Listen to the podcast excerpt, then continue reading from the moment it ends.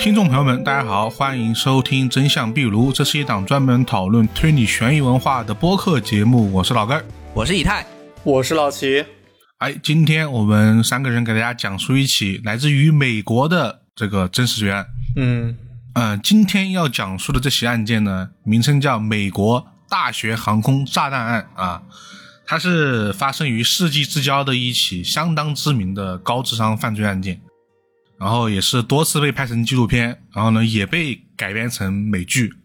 我当时是因为他的美剧知道了这个案子啊。他呢是被称为美国历史上耗时最长、耗资最巨、投入警察力量最多的一个案子吧。我觉得他一定程度上这个犯人曾经戏耍了 FBI，好吧，也是我们今天要讲这个案子的原因之一吧。啊，就是。我们永远要看到这种调查机关吃瘪，是吗？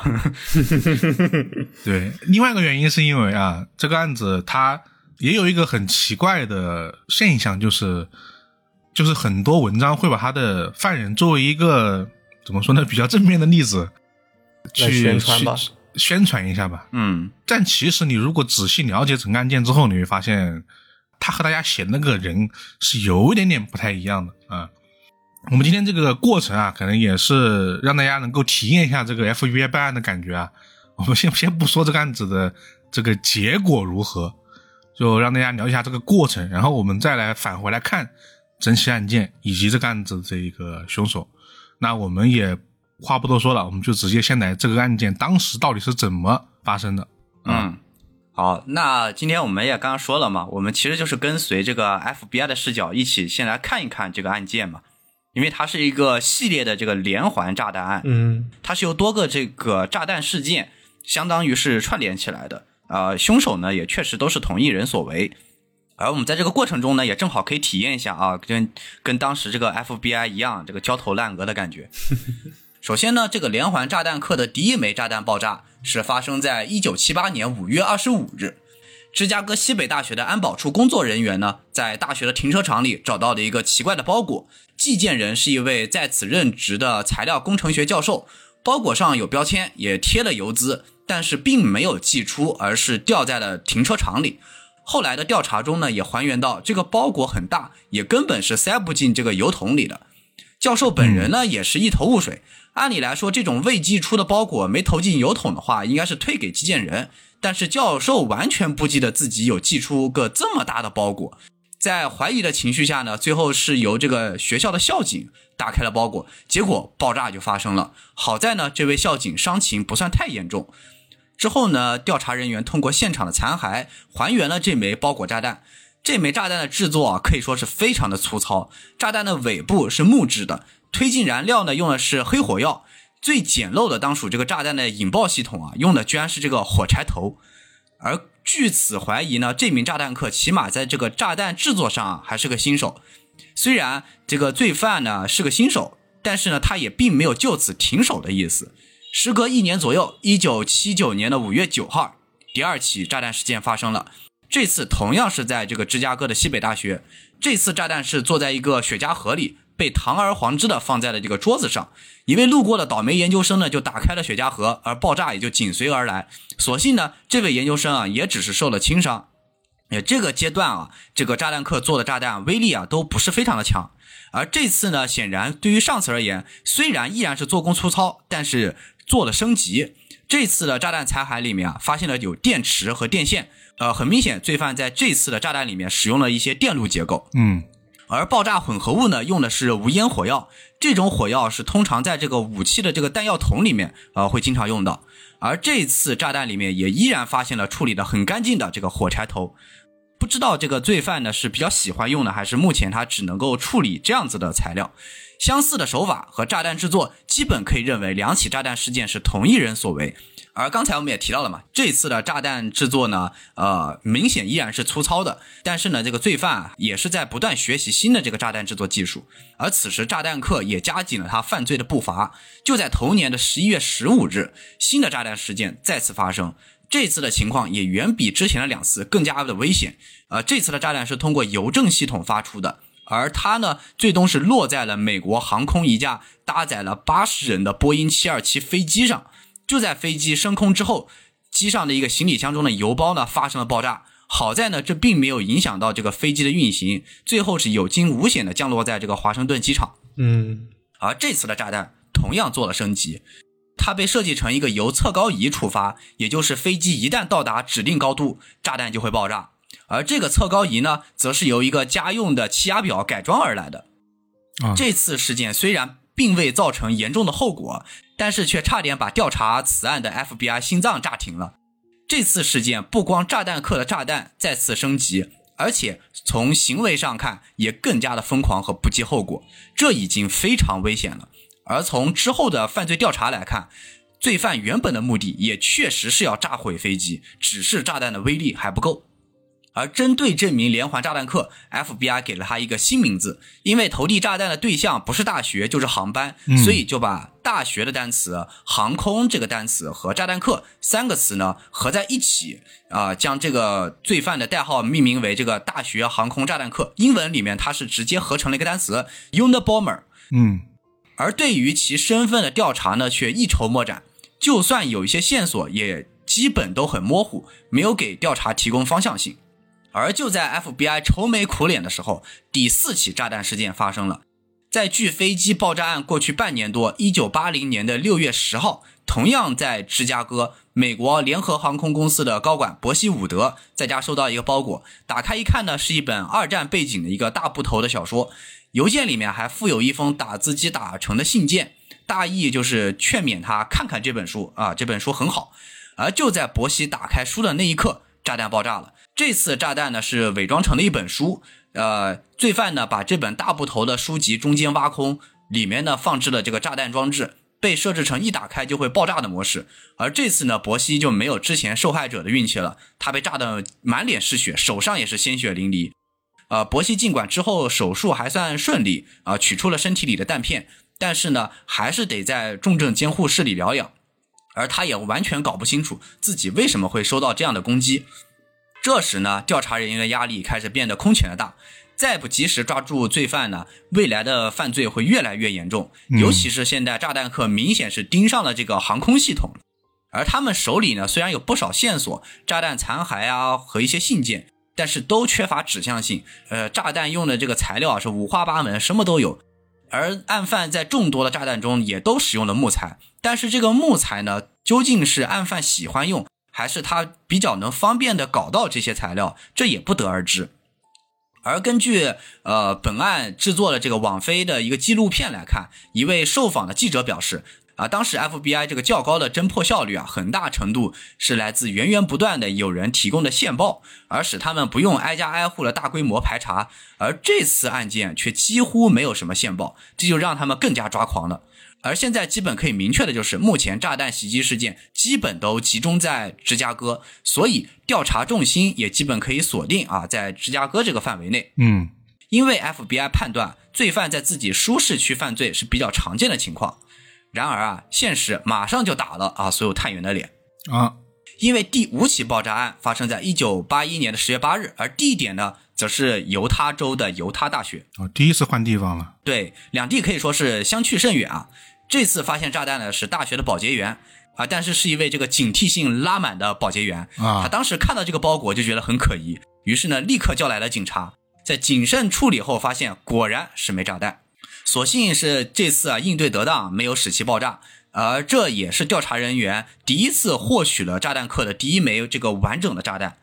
这次呢炸弹客在这个炸弹里面放进了一罐汽油，并且制作了一个管状的炸药。这样呢，不光爆炸会造成伤害，而且还会顺带点燃里面这罐汽油。很明显，这次啊，不光是要这个爆炸伤害，还是要顺势造成这个火灾的险情。嗯，而这次呢，技术手段要再次升级，而且他还玩了很多就是其他的设计在里面啊，这个造成的后果啊，肯定是更加严重。如果说爆炸的话，而且很明显，这次罪犯的这个活动范围已经不再局限于这个芝加哥了。对。而在这个相隔不过大半年后啊，这个第六颗炸弹也如影而至。一九八二年的五月五日啊，邮包炸弹被寄往这个田纳西州的范德堡大学。这次的目标呢，也是一名大学教授。但是意外是呢，这个这次啊，这个教授本人并没有碰到包裹，而是他的助手啊，在打开时被炸弹炸伤了。这次的炸弹跟上次一样，也是使用这个管状炸药，但是上次呢使用的是一根直管，而这次用的是这种 P 型管啊，就是类似于这个家用水槽下方那节这个弯管的那种形状。嗯，而这次的邮件则是从这个犹他州发出的，很明显又与上一次的案件啊产生了一些连接。而这个炸弹客此时展现出了跟其他这个连环案犯有很多的不同。之前我们也说过不少这个连环犯罪事件啊，在这个电波时期啊，比如说像是白银案啊，或者是这个泰德邦迪，嗯但是呢，他们大多数下手的目标很多都是女性啊、小孩儿等等这样的一些呃人群，对，但是很少像这次的这个炸弹客这样呃疯狂的追杀科学家的，他就像是个激进的 ETO 北美分部的成员，就是疯狂的感觉想要阻止人类的科技。是，啊，随着时间的推移啊，大学航空炸弹客专案组受到的批评也越来越多。无论是这个受害者的，还是这个社会舆论，甚至是政界人士啊，都颇有微词。但是犯人留下的线索啊，实在是少之又少。首先，无论是目标的选择，还是炸弹投递方式，这个案犯都做了十分缜密的计划。嗯，而在这个炸弹的零件啊和内部使用的一些胶带上，都是非常容易留下这个指纹的。但是调查人员啊，却是一枚指纹都没提取到。啊，不光是指纹，在这么多的炸弹装置里，毛发甚至也没找到一根。使用它刚才提到这个胶带上面啊也没有沾到，只能怀疑这个案犯啊可能具有一定的这个法医学基础，把这些生物信息啊都擦得非常的干净。嗯是，明显是有所准备的。对，而第七起爆炸呢也发生了，仅仅在两个月后啊，一九八二年的七月二日，加州大学伯克利分校，呃，一位工程学教授在走进教职员休息室的时候，看到地上有个包裹，就在他伸手的功夫啊，这包裹就爆炸了，教授的手部啊严重受伤，当时手上的皮肉几乎都被炸飞了，只剩下骨头，可以说这个呃当时的状态是非常惨烈了。嗯脸部呢也有严重的伤情。而这次呢，办案人员在包裹里发现了一张纸条，上面写道：“WU 成功了，我就说会成功的。”然后呢，落款是 R 点 V 点。这次呢，看起来终于像是有一个这个线索了啊，嗯像看起来最像是线索的线索了。所以呢，FBI 就大力搜查了这个可能叫这个 WU 的人，也调查了这个名字缩写可能是这个 RV 的人，但是还是一无所获。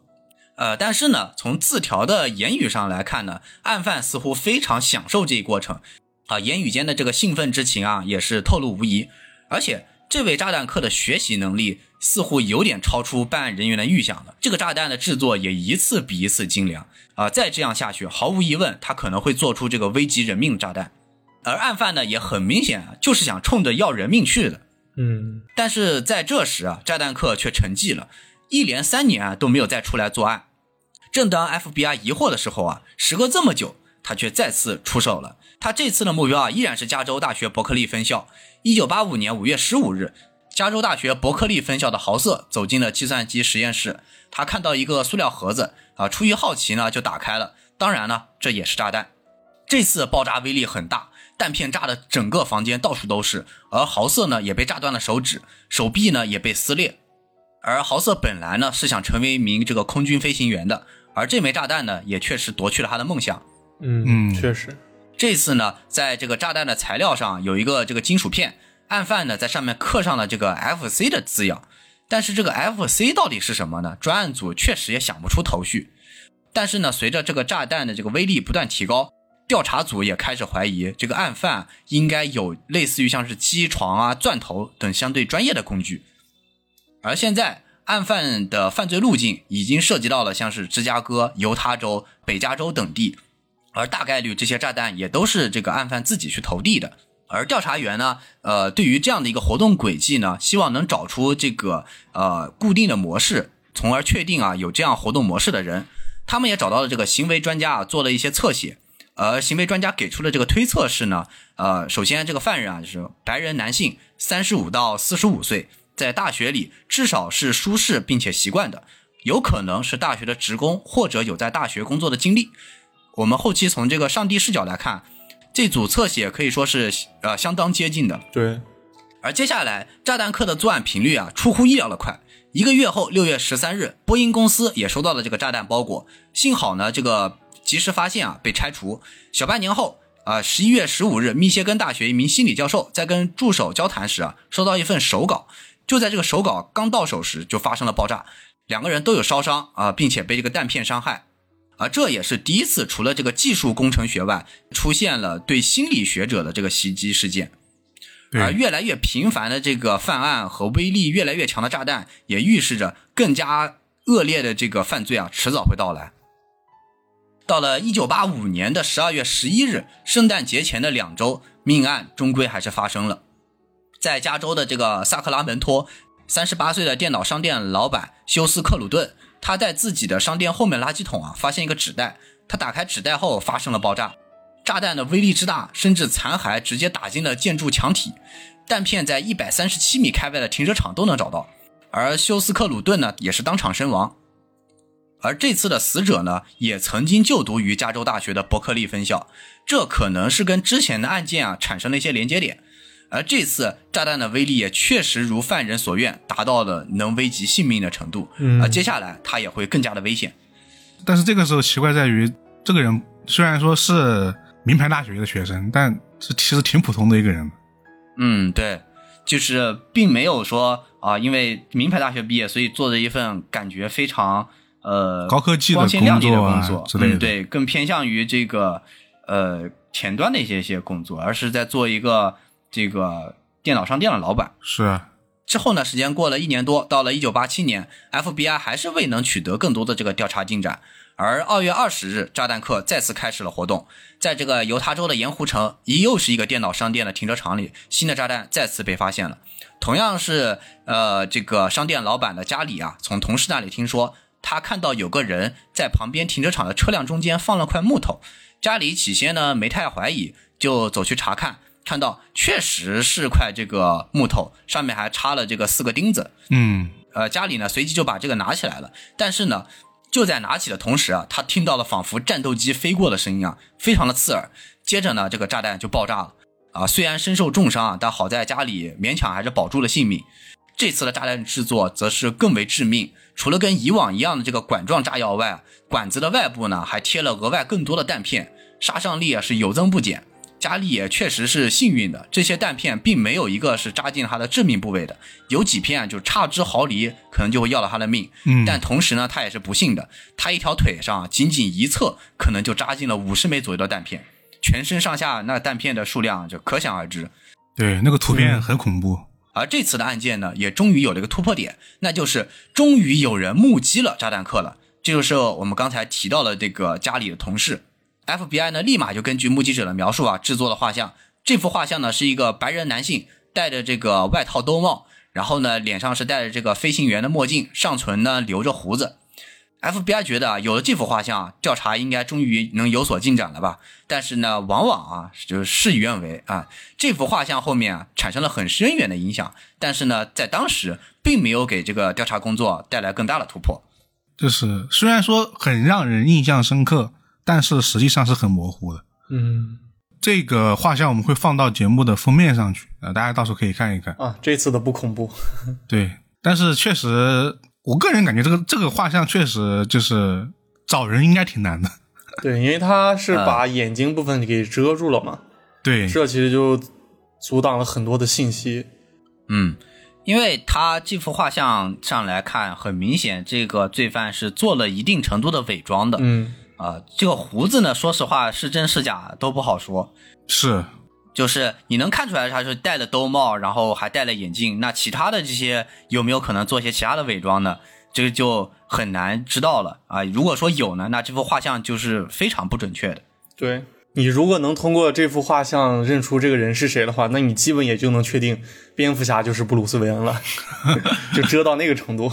这个画像只是给 FBI 一个调查的方向嘛，不然呢 FBI 根本不知道从哪查。嗯就是它被命名为大学航空炸弹课的时候，那个时候还好。其实整体无论是作案的地点、作案的这个人选的选择，其实都还有一定的目标性跟共同特征。但是之后明显就感觉这个人，首先他是全国性的犯案，后面其实已经不只是在这个大学跟航空这个行业了。你就比如说这种心理学家、开商店的普通人、大学生这些人，其实都没有太多的很核心的一个共同点啊。嗯，这 FBI 真的是没有什么查的方向。对，目前能说的就是他呃比较多的袭击了一些大学的教授，啊这些学者，嗯，但是呢，也包括了其他像是航空业的从业者啊，有这个电脑店商店老板啊等等其他的这些看起来跟之前袭击的目标又没有太多关联的一些人。是，呃，这到这儿已经是总共已经有十二起的案件发生了，对，但就在这个时候，案件就此停止，然后这个等他下一次犯案，已经是到了一九九三年的六月，这其中已经隔了六六年的时间，对，我觉得这一点也是应该也是让 FBI 挺意外的。那我们就接下来继续听他的这个第二段的犯案过程吧。就时隔六年之后，炸弹科又有什么新的变化？在这六年的时间内呢，其实 FBI 一直是有在追查炸弹客的信息的，但是对方没什么动作，而原本留下的线索也确实没有什么线索，所以说呢，这个这段时间 FBI 其实没什么调查进展。直到一九九三年的六月，炸弹客再次出手，而且是出了双手。二十二号和二十四号这两天呢，炸弹客接连寄出了两枚炸弹，第一个邮件炸弹呢，寄给了加州大学旧金山分校的遗传学家查尔斯·爱普斯坦博士。爆炸导致博士的面部和听力都受到严重损伤，而且博士的右手中间三根手指都缺了一部分。而第二个邮件炸弹呢，则是重创了耶鲁大学的大卫·格伦特副教授。可以明显看出，他还是回到了最开始的一个选目标的一个方式，就是大学的一些高科技人才。嗯，这个人是个计算机教授。对，事后呢，FBI 检查了残骸后发现，这次炸弹客使用了一种叫铝酸盐混合物的爆炸物，这种炸药的威力呢是 TNT 的零点六倍，相较于之前，这已经算是一种非常专业的一种引爆物了，就说明在消失的这六年时间内，炸弹客还是有在精进自己的水平的。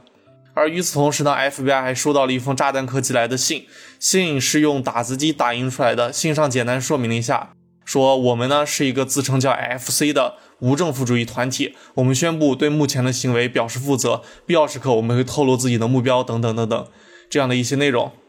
啊，如果之前有看过我们做的希腊棺材之谜的观众应该知道，打字机打出来的纸条是能够给警方提供不少信息的，比如说打字机的种类啦、纸张的来源、信的机器人地址、纸张上的可能存在的生物信息等等，这些都是能推动案情进展的。嗯，但是呢，警方却没有从这封信上得到任何的有用的信息，除了在纸条上发现了一处凹痕。这种凹痕表明，很明显就是有人曾经垫在这张纸上写字，是留下了一个拓印痕吧。而上面的内容是给内森 R 打电话，周三晚上七点。当然也可能是一点，因为我看那个纸条上面七的那一横写的很短。啊、有名字，这按理来说这是一个比较重要的线索，但是警方的调查过程却非常艰难。毕竟不是所有叫内森的人都是愿意配合警方调查的，警方这边呢也暂时没有找到什么线索。而在这个时候呢，炸弹客也是再次出手，寄出了他的第十五个炸弹。一九九四年十二月十日，啊、时隔一年半之后呢，新泽西州的广告公司高管托马斯·莫泽尔，这次对方是当场身亡，这也是目前炸弹客杀害的第二个人了。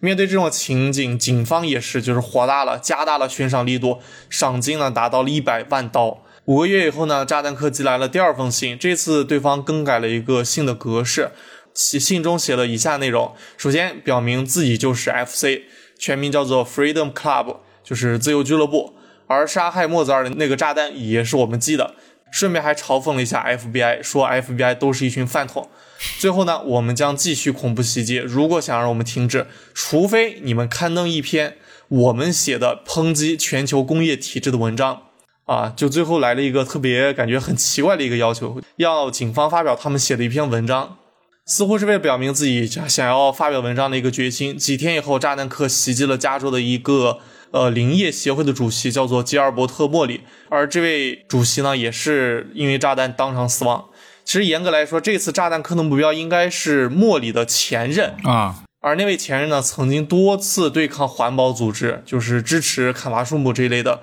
一些行动。而这个莫里其实严格来说应该算是被牵连的，但是炸弹客很明显是不在乎的。这第三个人的死亡导致整个美国都处于一种恐惧的情绪内。六月二十五号，炸弹客寄来了他的长达五十六页的那篇论文，标题叫做《工业社会及其未来》。文章中他提到，工业革命机器成果对于人类来说其实是一场灾难，他们大大延长了我们这些生活在发达国家人的预期寿命，但是也破坏了社会的稳定，导致了广泛的心理压力，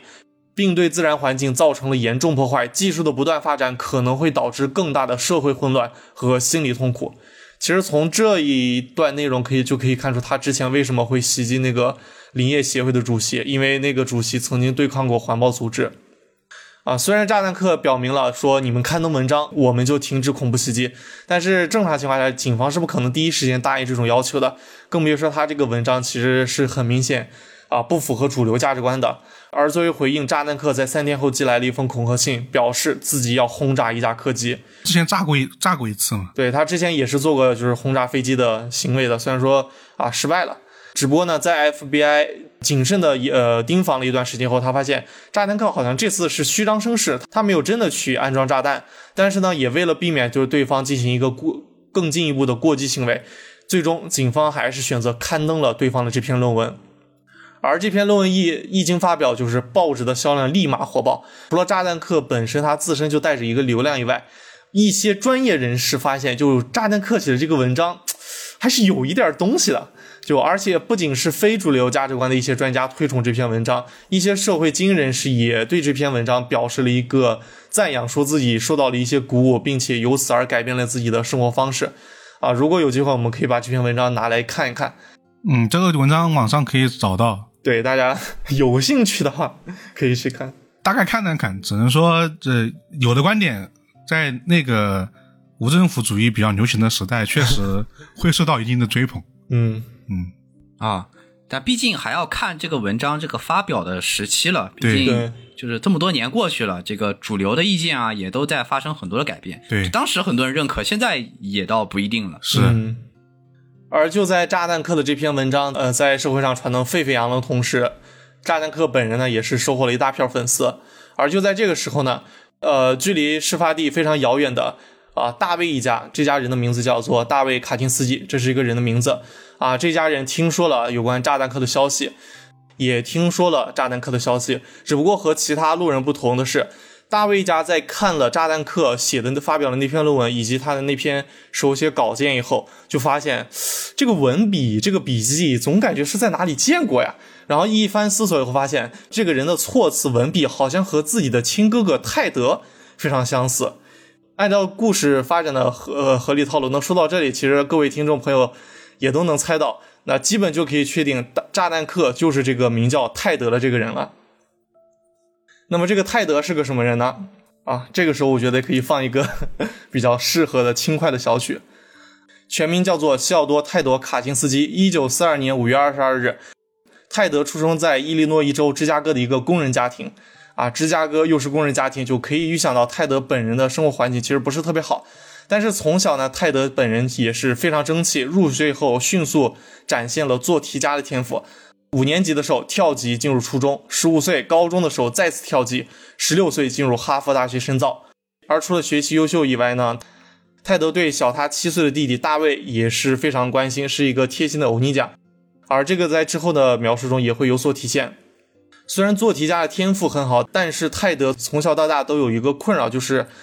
本人是孤僻且有点嘴笨的。而且由于频繁的跳级，导致泰德经常是班级里年纪最小的学生，外加他本人是学习条件非常好，所以说呢，很快就成了班级里那些学生的一个排挤对象。而泰德本人呢，也是沉迷学习，很少进行就是除了学习项目之外的一些社交活动。啊，当然了，其实到目前为止都还好，毕竟人嘛，内向一点，其实问题也不是特别大。对，而且哈佛大学的同学也表示，泰德这个人呢，虽然说为人拘谨了一点，但是混熟了以后，你就会发现这个人还是有一定的水平的，不仅头脑清晰，而且高瞻远瞩，悟性极高，而且关心社会和和政治，并不是一个单纯的自闭的一个这么一个人。而真正导致泰德发生变化，啊、据说是和他在大学期间参加的某一项实验项目有关。而这个实验项目呢，也被很多人认为是泰德成为爆炸客的一个重要导火索。啊，目前可以透露的就是这个实验和美国这个国家机构是有一定的紧密关系的，而且是涉及了当时的时代背景。具体内容之后的时候会进行讲解。总之呢，在经历了四年的哈佛大学生涯之后，一九六二年，泰德从哈佛毕业，进入了密歇根大学攻读研究生。这个时候呢，他其实本人已经发生了一些变化。嗯，他开始仇视科技，认为是科技摧毁了社会上的很多事情。但在主业上呢，泰德在学校里还是取得了不俗的成就，得到了老师的一致好评，说他是一个非常优秀的学生。但在私下里呢，泰德本人其实也并不是多么的快乐，平日里是呈现一种精神萎靡的状态，而且还会经常产生一些幻觉，不擅长和其他的学生、老师，包括自己暗恋的一些女孩啊、不擅长和他们进行沟通。这样长久的压抑的生活，导致泰德逐渐产生了一些暴力以及反社会的想法。但此时他还没有到要动手报复社会的一个地步，只是稍微产生了一点想法。一九六九年的时候，他辞去了在加州大学伯克利分校的教职，表示自己现在已经大彻大悟了。他觉得自己所从事的数学研究，包括数学教学工作，都只是一个游戏，花一辈子在这个上面是一种非常愚蠢的行为。他现在呢，只想攒一笔钱，然后买一小块地，过上与世隔绝、采菊东篱下、悠然见南山的那么一个日子。用现在的话来说，就是他想提前过上养老生活，想躺平了，想摆烂了。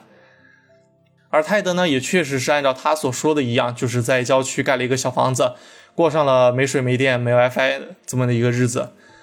他这不是想过上养老的生活，他这想回归一个野人的生活。对，隐居的生活。对，挺啊隐居的，也不算野人吧，起码他还是给自己盖了一个房子的。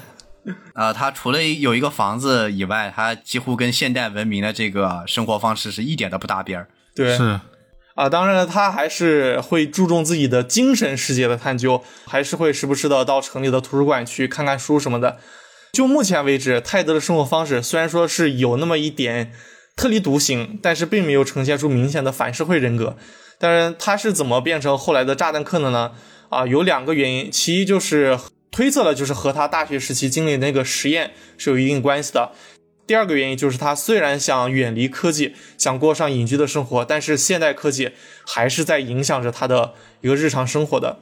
虽然他所处的位置是郊外嘛，但是泰德还是时不时的会被一些科技产物所打扰。啊，有时是头上飞过一些飞机，有时是森林某处传来伐木的声音，又或者是不知道哪来的骑摩托车的人传来的摩托车的轰鸣声。啊，更有甚者，泰德发现自己非常喜欢的一处世外桃源，那里开始修起了公路，而本身对科技就有一种厌恶的情绪。泰德呢，经常会出手给这些造成他生活困扰的一些现代设施造成一点小破坏，并且一直没有被人发现。同时，他也在思考这些行为背后的意义，就是他认为人类是无法控制科技的，科技会给人和环境带来无法修复的破坏，而想要停止这些破坏，就必须改变当今社会的政治架构。那具体要怎么办呢？啊，搞几个爆炸事件呗。就这样，泰德最终化身成了炸弹客，用自己的方式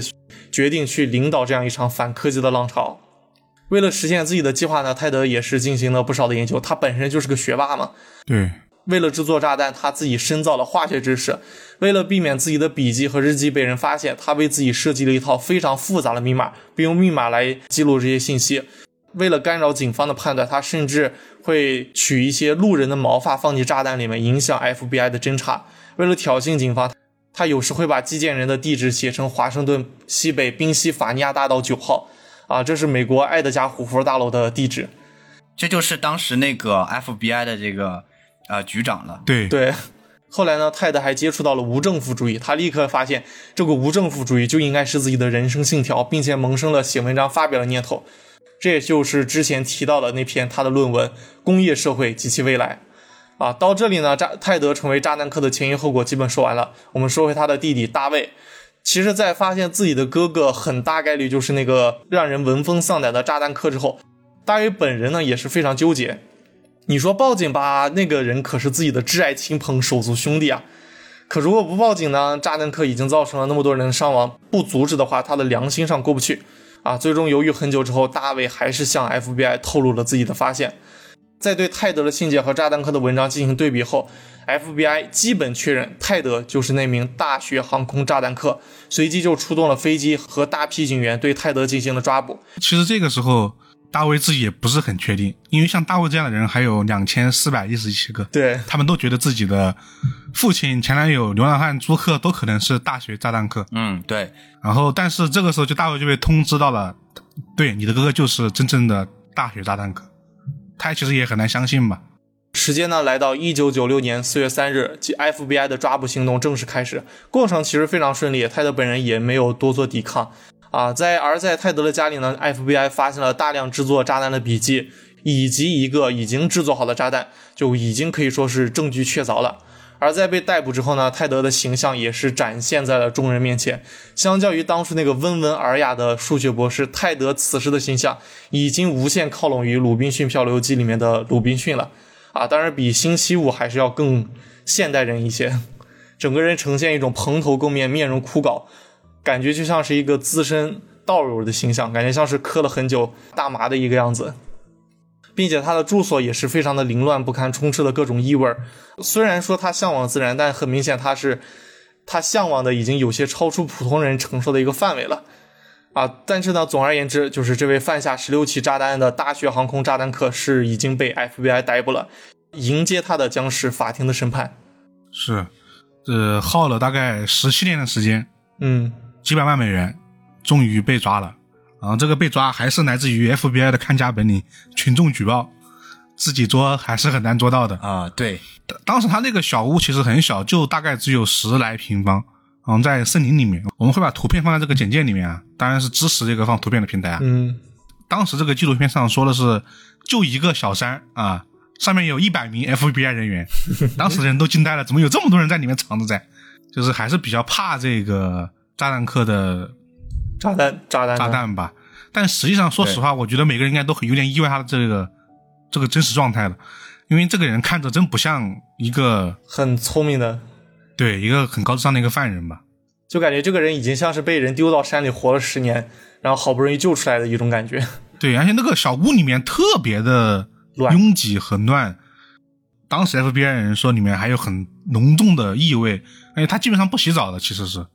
啊，对，因为他既没有电，然后也没有这个自来水，就一个那种放柴火的那种小炉子。啊，他好像也非常的不在意自己的这个。生活状态和这个物质形式，他眼里可能就只有他自己的那一套，就是所谓的哲学上的这个思考，还有就是每天自己写日记啊，对他写的超级多的这个日记，对他这个日记也成为了他判他罪的重要的证据啊，对，因为他把自己的整个犯罪经历、做炸弹的这些信息写的超级的详细，是，然后呢，剩下的时间就是研究研究这个化学啊啊及其他方面的这个做炸弹的知识，他们都说这个。他这个怎么做了炸弹嘛？他这个几个邻居正好有这个啊，像是机床啊一类的专业工具啊，他就是啊这个所谓的借啊来用一用，然后就把炸弹做出来了。就他就说从别人废弃的车上，然后旁边是个林场，他从林场里面到处捡这种东西，嗯，然后去做这个炸弹。所以有很多木材相关的炸弹，就是因为这个，因为附近就是一个林场。然后他每次寄炸弹都是先就是去坐一个大巴。然后到一个地方去，再去寄炸弹，所以你很难追踪他的这个来源，所以很难找。然后基本上他又被确定的是一个犯人了。接下来就是这个泰德卡辛斯基的审判过程啊，嗯，这个过程就比较重要了。我觉得其实前面老齐说的那一段，他为什么成为炸弹客，呃，也是后人分析的这么一个成因。这到底怎么成为的，没人知道啊。我就给他讲讲这一段他最终被审判这么一个过程吧。就是泰德被捕之后呢，呃，他同时是被美国联邦大陪审团和美国政府这个起诉的，一个是以这个非法运输邮寄和使用炸弹这个罪名起诉的，另外一个就是谋杀罪，谋谋杀罪就直接请求判他为死刑了。嗯，这个泰德呢很快就被指派了一位临时律师，当时他问律师的第一个问题啊，说的是。FBI 是怎么找到他的？律师就告诉他说：“是你的弟弟告发的你。”泰德当时的第一反应就是：“这不可能。”他说的是：“大卫是爱我，就他弟弟嘛，不可能这么做的。”我们刚刚也说了，这个这个大卫吧，属于是大义灭亲，把自己的哥哥举报了吧？嗯，但是他其实并不想自己的哥哥判死刑，所以呢，他加入了这个辩护团队吧。然后最终，他们辩护团队达成了一个方针啊，为了避免这个。泰德的死刑只有一种辩护路径呢，就是证明泰德有精神疾病啊，对，有精神错乱，这样才可能打动这个陪审团来不判死刑。所以为了这个让那个方针起效，他们当时采取了很多措施，比如说就把泰德隐居前后的照片啊做一个对比，这个我们也会放到评论区里面。比如说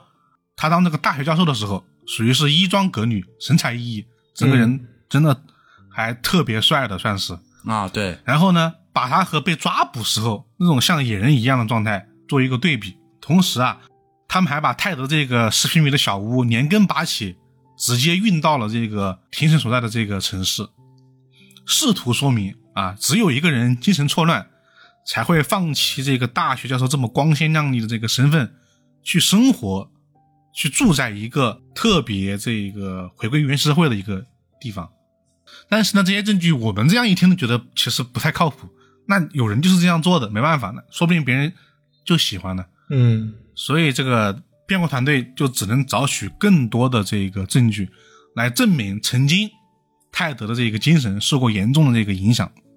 这一找就找到了刚刚老七所说的那一个，他参加了一个心理学的实验。这个实验是他曾经在哈佛大学就读时参加过的一个实验啊。这个实验呢，怎么说呢？他也只能在二十世纪六六十年代可以做了，因为他首先是不道德的，而是也是不允许被实施的。在泰德的视角里面，这个实验呢是一项与哲学系的同学对哲学话题讨论的一个实验，呃，而且呢，这个实验是由哈佛大学当时一名很有名的心理学专家叫亨利·莫雷负责的，所以呢，他去参加了。但实际上呢，这个实验并不是这个样子的啊。这个亨利·莫雷啊，当时正在参与 OSS 的审问技巧的设定。这个 OSS 就是美国战略情报局，现在呢有一个更加熟悉的名字啊，CIA 啊、嗯 o s s 正是啊 CIA 在二战时期的这个前身。所以说这个案子是这个 CIA 中的因，然后 FBI 去做的这个调查是吗？对，闭环了。就是算是一种间接性的连接了，两对，对，但是我必须得强调的是啊，我刚刚说这一段，这是辩护团队的内容啊，不代表啊它就是真正的因啊。嗯嗯这个实验的真正目的是探究人类在面临压力的时候会有什么反应和变化，由此推演出审问和审讯的这个策略和技巧。据一名前 CIA 探员所说，他们其实有一个叫强化审问的项目啊，这个项目怎么解释呢？它是对基地成员使用的，大家知道这个项目这个程度了。哦啊，基本上他说的就是一种这个折磨，他就是要从心理上把你击溃，嗯，然后呢，让你哦，把你塑造成愿意合作的情报来源。拿大学生做对付敌人的实验对，然后这个实验他说的是，呃，是从这个亨利·莫雷啊，当时也就是二十世纪五十年代到六十年代这个实验里面衍生出来的啊，都不是受到启发的那一种。当时这个亨利·莫雷博士觉得这是为国家这个做贡献嘛，啊，毕竟属于这个冷战时代嘛。嗯这个实验的大部分内容啊，在审问当时都是属于是美国机密文件，但是我看到说这个文件现在已经被解密了，应该是在这个外网是可以收到的。但当时的法庭上还是透露出了一些这个对话的内容，呃，我给大家简单的念两两小段吧。首先啊，这有两个对对话，第一个对话说的是啊，这个提问者就发言了，说关于避世的这个说法，还有社会不好的这个说法，你就是因为这个才留胡子了吗？泰勒回答不是。然后呢，这个对话者又在说，呃，是在遵守不墨守成规的规矩吗？泰德又回答不是的。如果我真的要遵守不墨守成规者的规矩的话，这个还不能算作胡子。啊，对面人又说了，那还用说，还差得远。就是另外一段对话，因为这是一个和哲学系同学对话的内容嘛。这个泰德就提问说，你并没有认真批评我的观点，只是给我贴了标签，你并没有做分析，也没有以逻辑的方式来做这个攻击。对话者直接就回答道：“说这个嘛，实在也没有什么好分析的。卡辛斯基先生，你的观点都是一堆垃圾。还有一些单方面的一些对话，比如说，我觉得本质上你这是很蠢的观点。我能感受到一种特别明显的，不知道应该叫做弱点还是恐惧，这种东西渗透进了你的全部的哲学当中。这个录音里面有大量的打断、鄙视和这种打压，它并不是一种正常的社会实验对。哲学话题的讨论，它明显对方是有一种目的性在里面的。然后类似于这样的这个对话实验呢，泰德总共接受了三年时间。哦，没想到时间这么久啊！对，而且这个事情，无论是他的弟弟大卫，还是他们的辩护律师，都觉得很奇怪，就是你为什么能够忍三年？因为明显其实已经不是这个探讨了，这是一种侮辱了嘛。嗯泰德当时的回答就是啊，大致意思就说的是，我想向他们表达我能撑下去，我不会被他们击垮，这是他的这个意思。呃，然后这个时候辩护团队找了一些人啊，他的这些朋友，当时他的一个大学朋友就说，经过这三年的时间啊，泰德明显变了一个人，他变得这个离群索居，变得冷酷生僻。那么对于这么一段这个辩护律师所给的这一个证据吧，其实主流上有两种观点，第一种是一种支持者，他们觉得说泰德呢就是被这个心理实验给伤害的，因为他们认为说泰德是一个以自己的这个智商、以自己的这个逻辑能力为傲的一个人，他如果受到这样的攻击还是长时间的话，会让他变成这个反僵硬、反敌意，然后呢这种东西会逐渐投射为具体的行为，这是支持者的一个观点，当然了也有反对的声音了。这个反对的声音，首先就就说了，说当时全国呢，大概有几千人在这个不知情的情况下参与了实验里面，在这个实验里面呢，大多数人都表现良好，没有任何问题，所以你不能说这个心理实验单独对泰德卡辛斯基的转变起到了任何的决定性的影响，嗯，因为很简单嘛，不止你一个人做过嘛，对，那为什么偏偏就是你一个人变成了这一个炸弹客呢？嗯。这个呢，也是我觉得是有理有据的。包括这个泰德的弟弟大卫也说啊，其实不能简单的归因为是实验的影响，只能说这个实验确实起到了影响。至于它具体能造成什么样的影响，我们都不是心理学家啊，我们也分析不了。但是啊嗯大家可以把自己当成这个陪审团的成员，因为这些内容、这些证据其实是说给法官和这个陪审团来听的。你如果受到了影响，那就会对泰德的这个辩护是有帮助的。嗯那么这些新的证据，特别是这个心理学实验，到底有没有起到作用呢？就在这个时候，对泰德的审判暂停了。因为什么呢？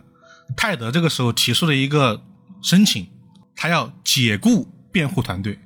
好，因为他知道了辩护团队正在为他做这个精神错乱的这个辩护，而他是很反对的。为什么呢？首先，他写了一个三万五千字的论文，宣言嘛，算是属于是论文。那问题来了，如果做这个精神错乱的辩护的话，那是不是说明有一个疯子写了这么一个宣言？那这个宣言本身是没有任何的讨论价值的，他自己是无法接受这样的事情发生的，而且大家也会认为说啊，泰德卡辛斯基就是一个疯子，所以才会做这么多的这个炸弹的事情。但是他的申请呢，被法官给拒绝了。法官认为，辩护团队呢已经花费了这个大概六个月的时间吧，时间上已经不允许这个新的律师来接手，再来这个熟悉这个案件了。这个时候啊，泰德卡辛斯基提出了一个另外一个我们之前提到过的泰德的要求，自己给自己辩护。啊是不是叫泰德的人都喜欢干这事儿啊？我只能说，呃，只能说他们，我觉得认为自己智商比较优越的人，他觉得是会干这样的事情，因为他明显觉得自己的智商是高于其他人的。但是，哎，不像上次，这次法官直接拒绝了他的要求，说到了这个阶段，你已经无权这样做了，因为其实已经过了很久很久很久了。嗯在当天晚上被拒绝之后，泰德就试图在监狱里面用内裤上吊，然后呢被制止了。这种试图自杀的行为啊，以及我们刚刚提到的一些，其实一些证据已经到了这个法庭上来了，这就让法官觉得，嗯，我们得找个心理学家，得找个这个精神学家来给他做一下检查。所以呢，就找到了一个这个心理学家，叫萨利·约翰逊博士。萨利·约翰逊博士跟泰德大概共处了大概二十多个小时吧，做一个这个诊断吧，最终诊断为泰德呢是有妄想型精神分裂症，但是可以出庭，也可以接受审判，意思就是你确实有病，但是不不影响你的审判和这个出庭。那这个时候呢，泰德就比较尴尬了，因为在他面前只有两个选择了，第一，那就是做精神抗辩。也就是呢，以这个精神分裂来辩护；因为他已经不能就是解雇他的辩护团队了，就是不知道辩护的结果到底如何了。第二啊，和政府呢做这个辩护交易，也就是呃，他直接承认自己有罪，因为这个时候呢，他只是被起诉啊，他还是有可能就是被判无罪的。虽然这个概率啊微乎其微，如果他这样做，他就可以避免呢在法庭上成为一个有着精神疾病的人，而且他还能避免死刑。那么泰德最后的选择是什么呢？他要不要坚持自己的这个哲学，坚持自己是没病的呢？答案是，他接受了这个辩护交易，他认罪了。啊啊，他还是选择保命是吧？对对，他还是选择了认罪并避免死刑，所以最终在一九九八年的一月二十二号，泰德就被判处了终身监禁，而且不得假释，被关在了美国最高行政设施的监狱里面。这个监狱是在一九九四年建立的，呃，被称为落基山脉的恶魔岛，里面关的都是一些美国政府很怕的犯人。嗯哦，因为其实泰德是被作为恐怖政治犯关押起来的，就是虽然他犯的是谋杀罪，但是就是他被关押这个监狱的这个规格是特别高的。啊，就把他跟恐怖分子关一起了。对，哦，呃，泰德这个被关押到监狱里面之后啊，很多人都觉得说，其实啊，他在监狱里面的生活过得比他在小屋里面过得要好多了，啊，可以想象啊。而且他并不怕在这样的地方生活，因为他本来就是一个极其离群所居的人。嗯当时的监狱长典狱长这样说的：“说监狱是我们所控制的，但是牢房是泰德所控制的，而且他很愿意接受采访。你可以感觉到这样的人，他是想想去表达自己、表现自己，想去说自己的一些话的。然后大概在三年之后吧，他才获得这么一个采访的权利，就说了很多这种他当时的一些呃心路历程啊什么的。就采访里面，他始终觉得说自己没有被这个心理学实验所影响，他觉得自己是这个理智的，他从来没觉得自己这个有病。然后啊，在这个呃属于是采访的最后吧，他还给这个记者讲了个故事，这个故事我觉得很有意思。他就说有一年，他这个这个丛林里面啊摘这个黑木果，突然听见呢几只乌鸦呢在大吵大闹，所以他就心想说。这些乌鸦呢在吵些什么？然后呢，他一抬头就听到了这个巨大的嘶嘶的声响。泰德以为呢是有飞机呢在警告自己，在这个乱踩别人这个林场里面的东西。但是他一抬头，发现一只金色的老鹰从他身边俯冲而下，而后面呢有三四只乌鸦在追着这个老鹰。这个老鹰后来在峡谷上方的一个灌木丛降落了，他背对着这个灌木丛。这样呢，就能够这个面对那些在骚扰他的乌鸦了。泰德这个时候呢，就从走上峡谷上面去，靠近了那只老鹰。这个时候，老鹰再次起飞，从他身边就是飞过去了。而这四只乌鸦也依然在追着老鹰，穷追不舍。啊，他讲了这么一个故事。这个时候，记者又问问到这个泰德说：“你不觉得自己会被逼疯吗？”泰德回答道：“不会啊。”对于这段故事呢，泰德想要表达什么？我觉得大家可以自行去理解啊。然后呢，以上就是泰德这个审判和最终被这个采访的这个过程。你如果单独听这个内容啊，你会觉得说泰德这个人好像还是感觉像是被这个当时六十年代的心理实验所影响，嗯然后呢，好像有自己的这么一个追求。想对抗这个工业社会的体制，这么一个人，所以很多文章也是以此为基础去写的这么一个内容，就是说啊，这个泰德啊，就是不会被打垮啊，包括还有那些文章，就是说，如果泰德没有经历过那场实验，他的生活是否会不一样？就都是这样的一些角度啊。但我觉得实际上通过一些其他的证据，你能你能其实看出来。泰德并不是一个这样的人，就是他的文章和他的这个炸弹的事件，其实得得分成两个事情来看。我们刚刚提到了，呃，泰德首先写了很多这个日记嘛，我们也提到了泰德的这个这么多的炸弹这个事件一直没有找到相同的这个特征。就算基于他这个工业社会及其未来这么一个文章里面来看，很多人也是不符合他这一个标准的。比如说第十起这个炸弹事件，他攻击的是一个心理学专家，嗯那你为什么要攻击这样的人呢？是吧？这好像跟你的也不太不太符合嘛。然后通过这个日记里面就能看到啊，这是有原因的，因为当时啊，他在这个密歇根大学的时候就曾经接受过心理学家的这个诊断。日记里面是这样写的，他说的是我在密歇根大学时，偶尔偶尔开始做梦，有些心理学专家就试图说服我，说我病了，要么试图控制我的思想，我越来越愤怒，到最后我就会爆发肢体暴力行为。当我干掉这名心理学专家的时候，我将体会到巨大的解放和轻松。而另外一段话说的是，就像一只凤凰一样，我从绝望的灰烬中爆发，走入新希望当中。我会杀人，然后但我会做一些努力，不被人发现，这样我就能继续杀人。所以你能看到，其实这个心理学专家这个目标啊，明显他是单纯的为了心中的这个泄愤来杀人的。嗯，而且他为了泄愤而杀人，这并这个心理学家并不是唯一的案例。是，而且还有更多的这个例子啊，比如说泰德的弟弟大卫讲述过这样一段往事，说的是泰德当时在他弟弟的工厂里面工作过一段时间，嗯。当时泰德呢和那边那个女孩子呢在交往，两个人大概约会了大概三四次吧，进展还不错，但是后来啊约会失败了，这个对方呢就说我们还是做朋友吧，啊，泰德呢就非常伤心，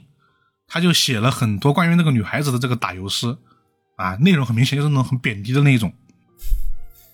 在工作的地方到处粘贴，到处这个贴这个打油诗，他这个行为就被他的弟弟给炒炒鱿鱼了嘛，因为其实很明显就是就很不符合这个人际交往嘛，而且说实话是有点就是下作的行为嘛。但是没想到啊，嗯泰德被炒鱿鱼之后呢，还去这个女孩子的车旁边去等她，而且呢，日记里面曾经说过啊，这个泰德曾经考虑过伤害过这个女孩子，但是最终决定呢不下手。就你能看到他的杀人行为有时并不是出于一些所谓的崇高的这个目的，目的，嗯呃，还有更多的证据啊，来自于泰德的邻居，又是那个林场这个这一对夫妻。我们前面提到过嘛，当时泰德在这里住啊，但这个林场就比较吵，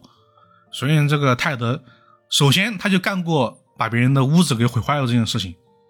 其次啊，还有更加严重的事情，泰德曾经偷窥过这个林场这一对夫妻，甚至还想要杀死过他们邻居那个三岁大的孩子。当时是这么一个情景。邻居呢带着女儿在这个森林中工作，突然发现泰德在树后面拿着枪指着他们，邻居马上拿着女儿逃跑了，而幸好呢泰德没有开枪。对于这件事，泰德在日记中也写了这么一段啊，用词非常的下作。我这里念一下这个他日记的原文，他是这样写的：他为什么没有开枪呢？他说，把小婊子干掉很轻松，但大婊子就会逃跑。如果干掉大婊子，小婊子就会被抛弃在山野里面。就是我觉得他当时啊，其实就是不敢。他其实就是怕被抓，因为那个地方离他住的地方太近了，他永远都只敢跑离自己很远的地方犯案。你看他作案的地方不是芝加哥就是北加州，然后么就是犹他州，而他自己呢住在蒙大拿，是，他从来就没有在这个蒙大拿犯过案。所以他也是为什么要选取这么个邮寄炸弹的方式嘛，就是嗯怕被抓嘛。而且更重要的，我们刚才也说了嘛，他过这个隐居生活嘛，在这个山野里面这个生活嘛，你可能会觉得说，哎，这个人是吧，自给自足，好像也没什么毛病嗯啊。但实际上，他这么多年的隐居生活，他的钱都是他父母给他的。啊，他每次都是谎称自己说有病要去检查，然后他父母又比较有余钱，就把钱这个寄给他。他所做的这个行为和他和他的目标和愿景实在是差的太远了。太远了对，所以说你如果看这些事实，你再看他的这个行为啊，你会觉得说，这个人其实就是首先是吧？嗯他虽然号称这个自由，对抗这个工业社会的这个对人的约束，但实际上还是用了这个暴力和胁迫的这个手段嘛。对，然后智力上确实很聪明，你疯狂跳级上哈佛，十六岁就上哈佛，嗯，对，但实际上他的心智并没有成熟嘛。对讲道理，用这个邮件炸弹的方式做恐怖威胁，和小孩子靠哭靠闹引起父母关注，说实话没有本质的区别。就是想吸引别人的注意，关心一下自己。就是忍了那么久啊，通过食物起的这么一个炸弹，最终最终目的还是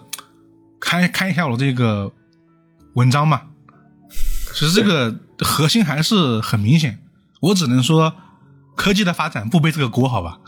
啊，对，只是他自己的一厢情愿，或者说这个把自己关久了，憋出了这么一套东西，在他这个整体偏激的想法下，对，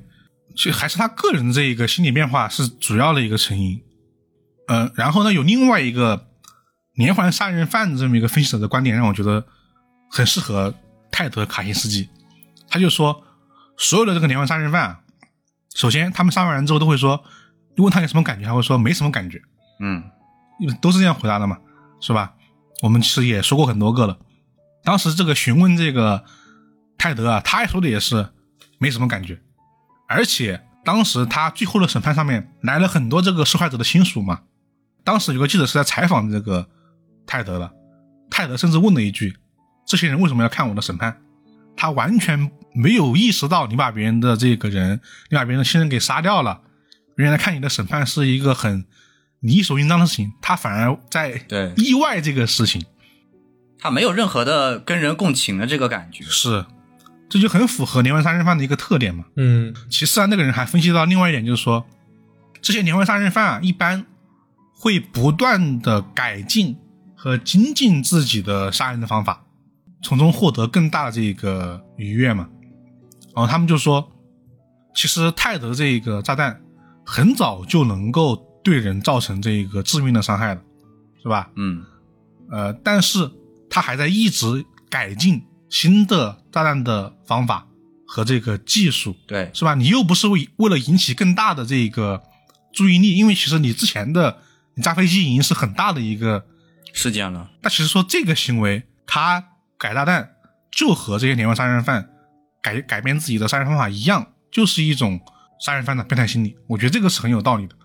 嗯当然，这是我们自己个人的一个观点啊。嗯，觉得我是我只是觉得说这样是有些道理的，因为说实话，他的这些杀人杀人方法的选择、杀人范围的选择和这个前后这么一个作案的行为，都更加符合后面这一套的逻辑。我觉得，呃，因为我这次是看了两个有关于他的纪录片嘛，一个是相对较老的，然后时长比较短，然后呢，另一个就是网飞的那个纪录片，一共有四集嘛，是分成四集放送的。那个纪录片基本上用比较多的这个视角，包括他刚提到他的邻居，还有他的这个弟弟，以及当时的这个 FBI 调查员，以及跟他有接触的一些人，就方方面面做了这样的一个采访。应该说，采访到的他这个关于泰德本人的素材是比较多的。然后综合看下来呢，基本上可以说把这个人的底裤是扒的一点都不剩。嗯呃，甚至你可以说有一部分人认可他的一部分的这个呃学说，呃或者说观点也好，但是他这个人，就本质上来说，并没有太多就是啊、值得能让人看到的一些闪光点啊，除了是他确实有那么一些学习能力以外，啊。从各个方面来表现出来的这个人，就是啊、心胸极其狭隘，然后内心极度的自私，然后呢，行为极度自我，然后呢，对其他人是毫不关心。对彻彻底底来说，基本上就是能归入人渣那个级别。对对对，而且呢，关键是这个人最后没有得到他应有的惩罚和审判。呃，比比如说那个我们刚刚提到的那个被呃第二个受伤的那个呃电脑商店老板，嗯他在审判过程中，呃，直接去他见到了这个泰德，然后呢，因为法庭中间有一个允许见面的过程嘛，然后呢，他当时跟泰德说，就是呃，我原谅你了。然后呢，泰德说了一句啊，为什么？这个时候，那个商店老板就说啊，我觉得就是他跟我们这个所有人的想法都是不一样的，就是你哪怕对他有恨，哪怕对他的惩罚，我觉得可能比较适合他的还是死刑。嗯，我个人觉得啊，就是因为他这个三万五千字这个论文掩盖了他作为杀人犯的本质，嗯，就是大家都在讨论那个东西去了，没人讨论他的本身的行为了。对，他真的本身行为和我们之前说的所有的连环杀人犯真的没有任何本质的区别。对，啊，因为我觉得他本人而言，这就是一系列的报复行为。是，然后他无论是他可能没有讲明白，但中间有一系列这个嫉妒的原因，因为有些人跟他他是认识的，他是知道这个人的。呃，还有一部分呢，他对于这个呃高科技生活的这种啊、他对于高科技的某种排斥，也其实来源于他自己，确实他自己生活中的一些不顺，把它归结于这个东西，然后形成了这样的一个学说，并且他在这样的一个思维方式下呢，就是哎，我找到一个自己能接受的方式，然后再去杀人。啊，某种来说，他这个内心也是这个懦弱程度啊，也是可想而知。对他的这个日记里面有大量的这样的内容，就是你能看出他就是为了这个报私仇吧。嗯然后啊，就是我们刚刚也说了，他最终是被判了这个无期徒刑嘛，啊，其实就在今年，也就是二零二三年，泰德卡辛斯基在狱中死亡了，嗯哦，对他今年才死亡。然后呢，在二零零六年的时候，呃，当时的这个法官把泰德小屋里面的所有的物品啊都给拍卖了，以此来资助这个受害者嘛。拍卖呢，一共大概筹集了二十三万两千美元。整起案件啊，总共是四人死亡，二十三人受伤。然后呢，很多人都有严重的这个残疾或者这个精神上的折磨嘛。但是直到从案件发生到审判，到这个二零零三年，甚至我们刚刚说的这个记者的采访，泰德卡辛斯基都没有对任何事情和任何受害者表示过后悔和这个同情。嗯这也更加符合我们刚刚说的，他作为一个毫无同理心的连环杀人犯的本质。嗯对，好了，这就是这么一起美国世纪之交高智商犯罪的全部的内容吧。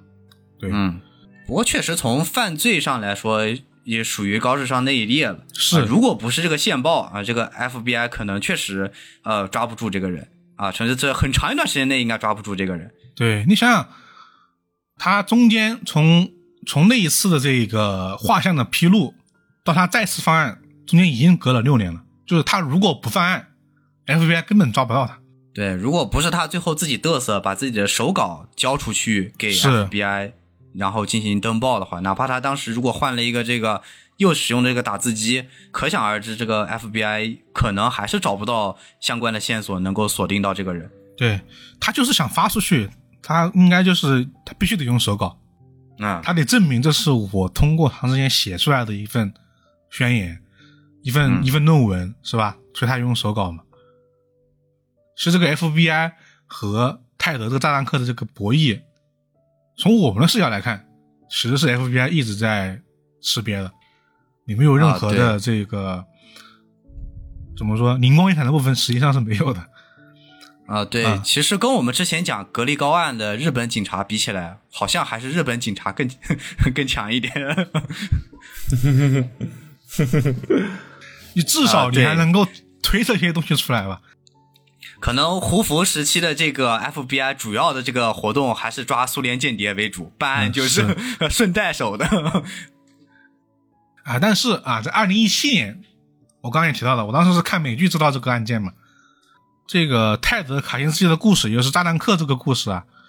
它是被改编成了美剧，叫《追击炸弹客》的。嗯，这个美剧至今还有八点九的评分。哦，挺高的了。剧里面 FBI 是很聪明的，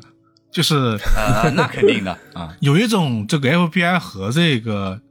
炸弹客博弈的过程的，最终是 FBI 自己抓到的人啊，不是通过的举报。啊，哦给，自己贴脸脸上贴金了。呃，不这样不这样拍也不好看嘛。啊对，，不然你好看什么呢？啊，你就你就看 FBI 一直吃瘪，你也很难受啊。对，嗯，这个剧呢，就是两条时间线，一条是一个这个警探从九五年开始参与这个炸弹案的重启调查，另外一条线呢，就是两年后他卡这个泰德被捕之后，这个警探和这个泰德面对面的交涉，就是你为什么要犯案啊？为什么会作案？你怎么作案的？两条线。然后呢，剧里面用的是什么方法呢？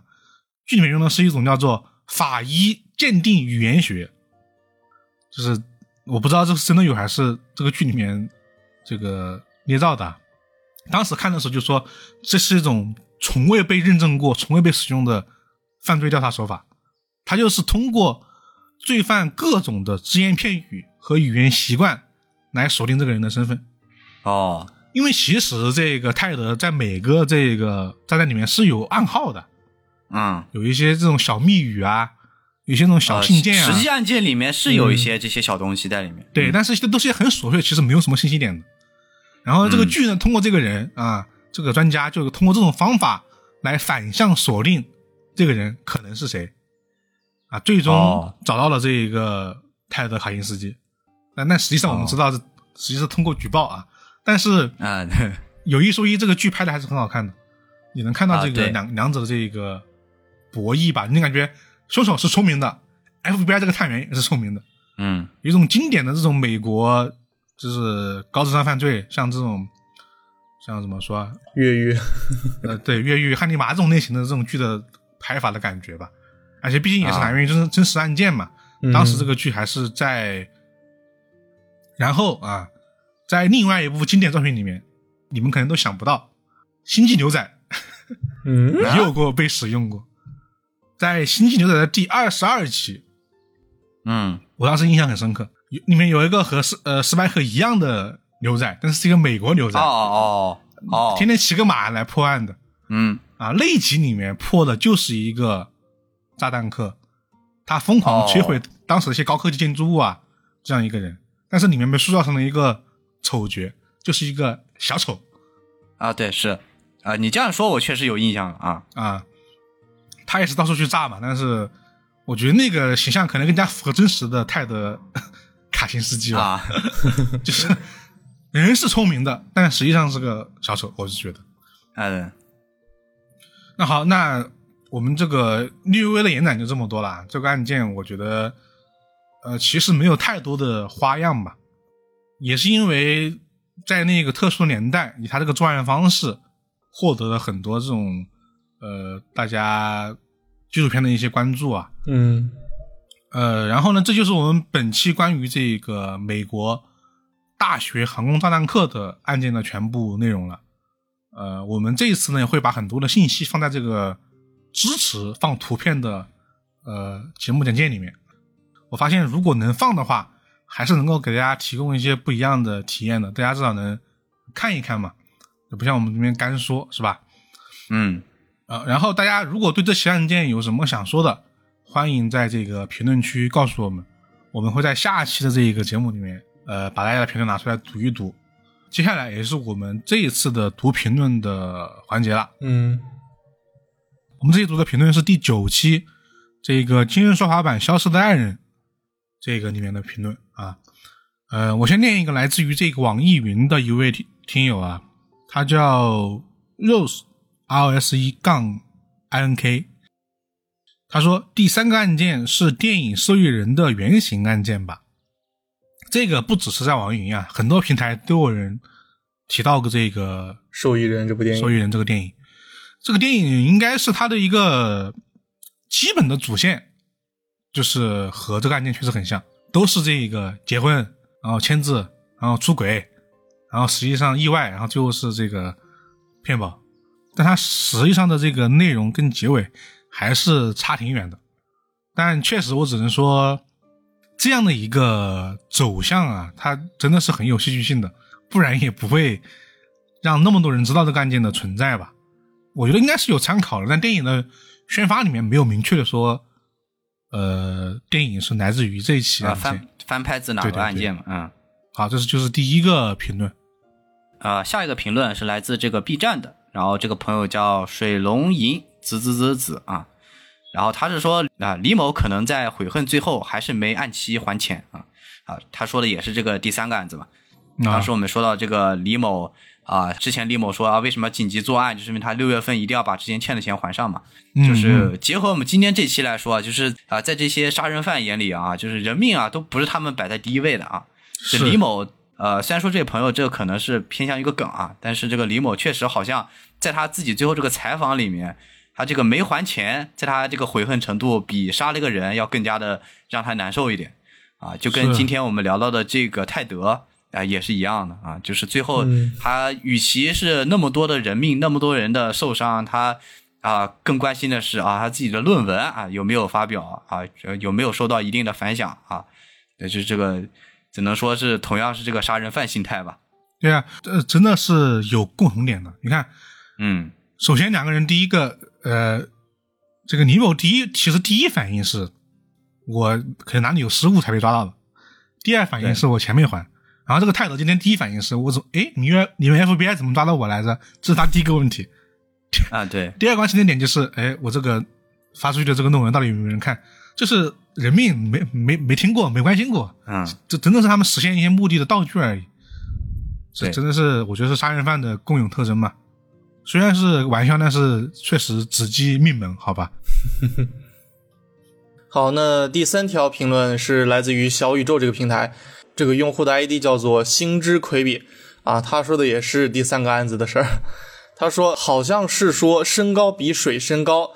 啊也会溺水是有科学道理的，因为水有浮力，人保持溺水姿势会觉得自己站不起来，不会溺水的高度好像是人的大腿还是多高来着，不记得了。然后有有另外一个用户今天也是晴天，补充了一下。手撑游泳池底，脑袋露不出水面的高度就足以淹死人了。啊，这个是针对我们的内容去稍微进行了一个补充吧，算是。嗯，其实上次我们也说了，就是不是说他淹不死，对，是没有那么快的没有那么快。的淹死。而且另外一个点在于后面有一个法医证据嘛，说的是鞋底有泥嘛，嗯，就是他不可能还站起来之后还那么快的淹死。对，对，我觉得这一点是一个信息吧。然后说到这个，我看到平潭关岳灵奇现实也补充了说，就是探查这个湖水深浅这个点呢，经常会被犯罪分子所遗漏，就是他们可能没有想到说，这个湖水深浅也会被成为查案的线索之一吧。嗯好，那好，以上就是我们本期读评论的环节啊，也也欢迎大家在各个平台多多评论大家对本期节目的一个看法。好了，以上呢就是我们本期真相壁炉的全部内容了，我们下期节目再见，我是老根儿，我是以太，我是老齐，大家拜拜。拜拜。Man can't stand himself for where he's told that he belongs. Man don't understand. Man blames everyone, everyone under the sun.